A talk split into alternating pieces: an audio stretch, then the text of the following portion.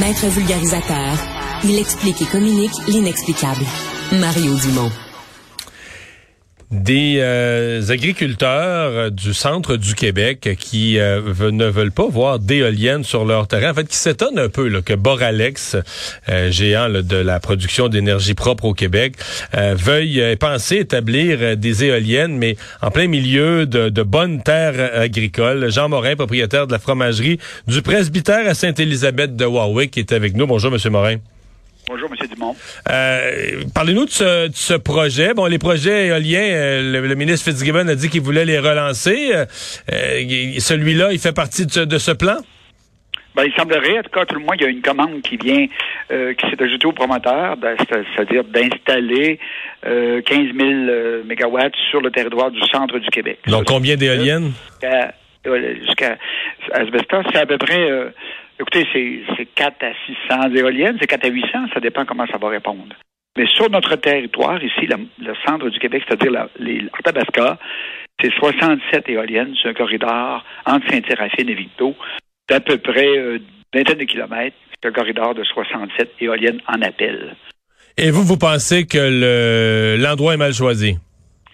Mal choisi. C'est des terres agricoles très dynamiques, très. quelque part, on a un gouvernement qui nous a demandé de faire, proposer de faire de l'autonomie, d'avancer sur le euh, sur la proposition qu'on avait c'était de diminuer l'importation de mets alimentaires. Et soudainement, on se fait envahir parce qu'une éolienne, ça prend un bloc de béton, des chemins pour se rendre à ce bloc de béton-là, l'installation, et ça peut consommer jusqu'à un kilomètre, un, un, un, pas un kilomètre, mais c'est environ euh, un hectare de terre. Donc, c'était ma, ma question. Donc, on peut calculer à peu près un hectare cultivable perdu par éolienne. Tout à fait perdu. Et ça, c'est catastrophique pour eux. On peut pas les placer dans des, des, terrains perdus entre les champs ou des bouts de terre où il n'y a pas moyen de, de, les, insérer pour qu'ils privent, qu'ils enlèvent moins de terre agricole. Il y a il semblerait que c'est ce qui intéresse actuellement le promoteur, c'est vraiment de s'installer où c'est facile. Les terres sont drainées, sont planches, il n'y a plus de tas de roches, c'est facile d'y accéder. Les, meilleures terres. Tout ce qu'il y a de meilleur dans le centre du Québec est, en vue actuellement.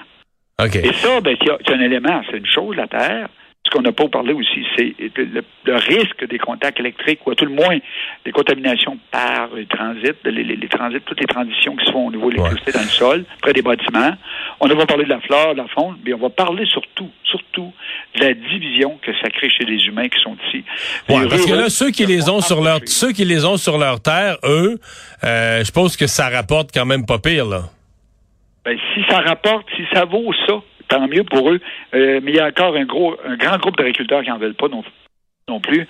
C'est d'argent. parmi ceux qui en ont sur leur propre terre, sont même pas unanimes. Il y en a qui en veulent, il y en a qui aimeraient mieux pas en avoir. Pas du tout. On était approché pour en avoir trois, quatre chez nous. Écoutez, c'est pas, il n'y en a pas question. Les enfants m'ont dit non, on veut pas de, euh, veut pas me faire voler ma terre. La terre est trop précieuse. Mais pouvez-vous nous le dire?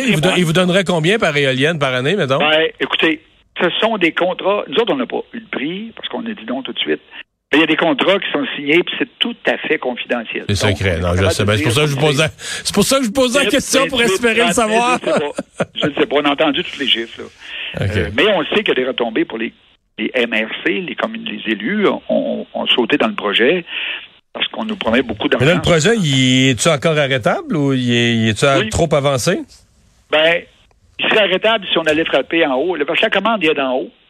Et qu'est-ce qu'on fait dans terres agricoles? Je n'ai jamais compris pourquoi. On venait installer un projet comme celui-là ici, zone habitée, agricole.